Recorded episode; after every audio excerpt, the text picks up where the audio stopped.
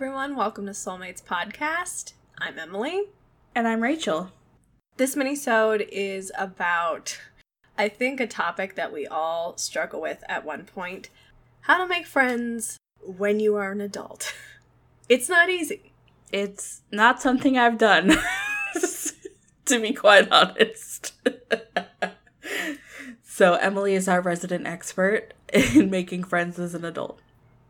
The first thing I would do if you are an adult and you're looking to make other friends, let's say you moved to a new place, I suggest you volunteer with a local organization that you have a passion for. So maybe the Humane Society if you are passionate about animals.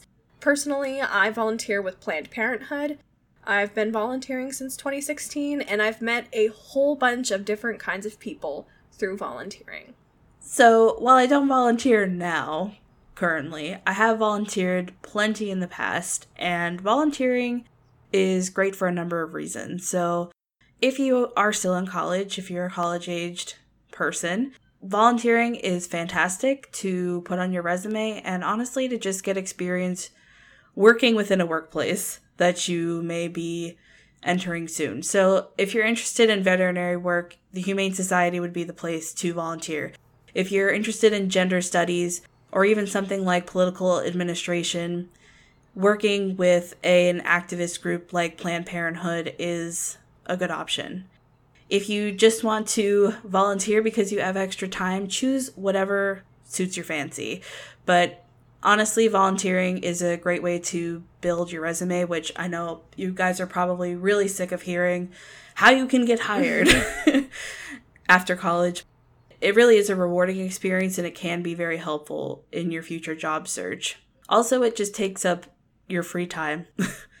Another thing that you could do is to join an adult intramural sports team. Unfortunately, COVID has kind of squashed all that, but it is coming back. Being on any sort of team, whether it be a trivia team or a sports team, breeds camaraderie. You spend a lot of time with people and you become fast friends. And if you're doing sports, you also have the added benefit of being active. And if you're doing trivia, you are being active in your mind. Mental aerobics. Usually, uh, your county will have signups for maybe like softball or kickball leagues, and that's how you meet people. Or even through your job, might have its own sports team if you hate your coworkers though. I mean, maybe don't do that. uh, you can join a club or you could start a club. I've actually started a club in Gainesville. It's a brunch club where women meet and we go to brunch and we talk about nerdy things. It's called Geek Girl Brunch and there is a chapter in Gainesville.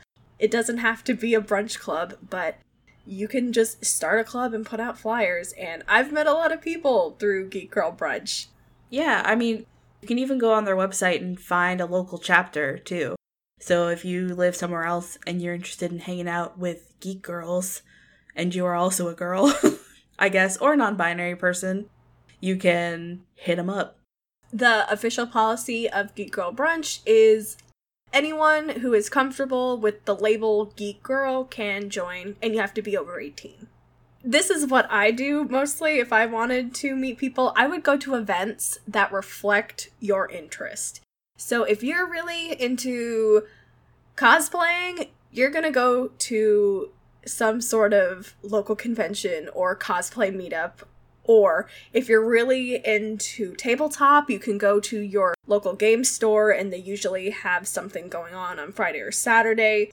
Just go out there, be in your community, and go to events that reflect what you like because you will find other people who like the same things that you like.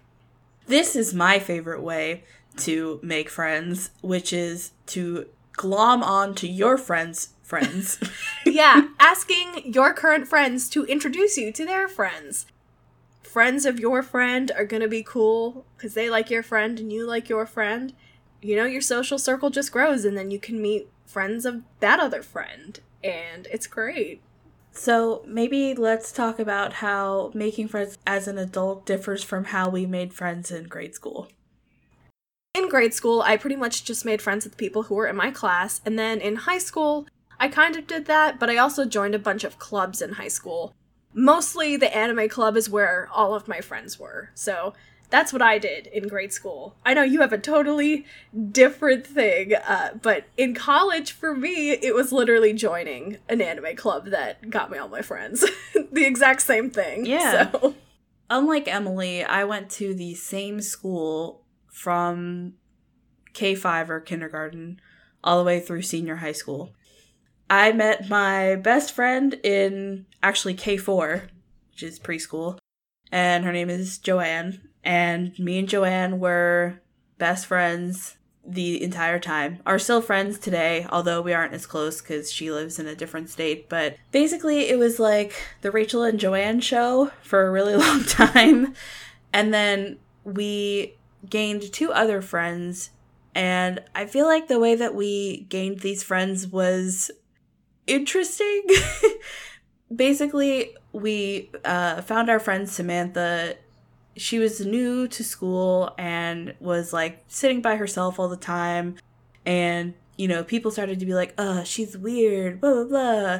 And me and Joanne were like, nah, F that, you know, in our third grade selves. And we were like, we're going to make friends with this girl. And I'm still friends with Samantha today. So don't judge a book by its cover.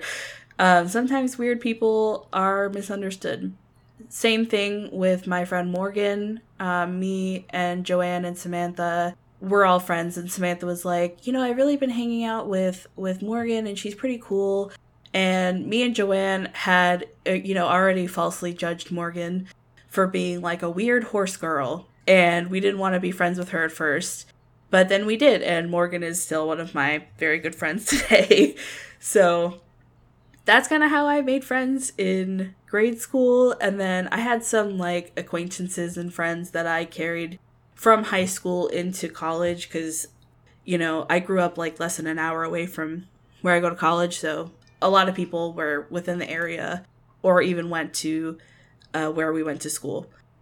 So I guess that's how my experience was different. But in general, me and Emily, like our eyes locked in the in the cafeteria and we were friends. And then we joined anime club and made a bunch of friends. And i met chelsea who is another good friend of mine because i was crying behind a tree over over chemistry.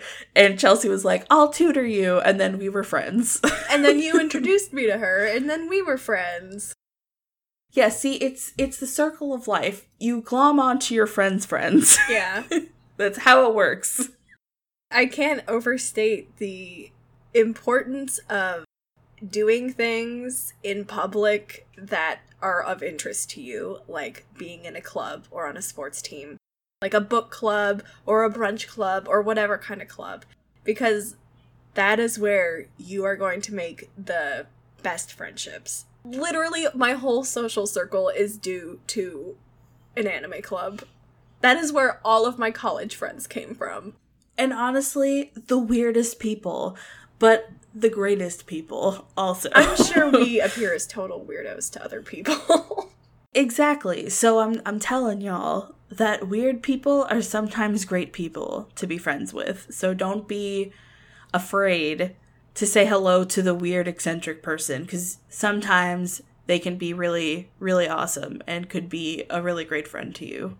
Yeah, and sometimes all you need is to wave at someone while they're eating horribly spicy vegan food and uh, be like, I don't have any friends. Well, I don't have any friends. And then you become friends, and then you force your friend to watch Ouran High School Host Club, and then it, it's just history from there. We actually documented our, our friendship saga in a previous episode. Just look back through the archive, it's there we have a an interesting story of how we met and became friends. But that that's the the short of it is that we met in the cafeteria. and then just decided to be friends. Exactly. And we we took a very awkward situation. If you didn't listen to the episode, still go listen to it because there's a lot more detail. But basically, me and Emily were facing each other at two separate tables with no one between us and if we if we hadn't seized that opportunity to sit with each other we may have never been friends yeah because our circles didn't really combine ever. Emily was from South Florida. I'm from redneck Podunk, Ocala. Uh, we, our circles probably wouldn't have crossed, but because we took the initiative of the awkward situation to just say hi, we're now friends pushing 10 plus years. Take a chance. If it's awkward, you can always bail. It's fine. Yeah. so, another facet to making friends as an adult, I would say, is keeping in contact with your friends as an adult. So, this is something I really struggle with still, but friendships evolve and friendships are different as you get older. Case in point, my best friend Joanne. We do not talk every single day. We don't even talk every few months, but I still keep up with her on social media and I would be there for her in a heartbeat if something happened.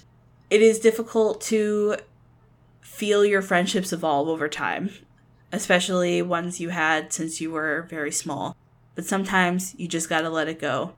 And it's it's hard to say, but that is part of being an adult is sometimes you have to let the relationship go if both sides are not putting in the same amount of effort to keep up communications. And just because you're not talking to someone every day doesn't mean that they're less of your friend. Exactly. You know, when you're an adult, you have a lot of responsibilities that you need to take care of. You may have a partner or children, or, you know, you're volunteering, you're going to work, you have a lot of things, and sometimes you just can't talk to someone every single day. And that's fine. I have a high school friend who I've known for, oh my gosh, more than 15 years. We do not talk that often, but every once in a while, a couple of months, We'll give each other a call and we'll be on the phone for four hours. And then another couple of months will pass and we'll call each other again. And it's totally fine. You know, she lives five hours away from here. That's another way that friendships evolve. People move. Yeah. when you graduate college, you may not live in the same town. Me and Emily are lucky that we live very close together. yeah. I encourage you to reach out to people, especially older friends who you haven't talked to in a while. It's great to catch up. Just reaching out, tending to the flames of your friendship is good. You need to put in some work because a friendship is a relationship with someone else. Exactly. It's no different. I mean, it is slightly different than a romantic relationship, but the principle is the same. You put in the effort you want to receive. Right.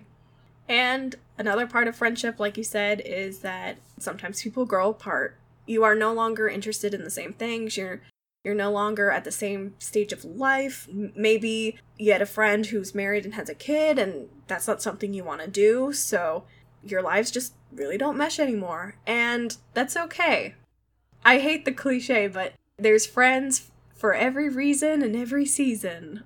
Yeah, I mean, there are going to be people that you're friends with right now that you're not going to be friends with 10 years from now, and that is okay.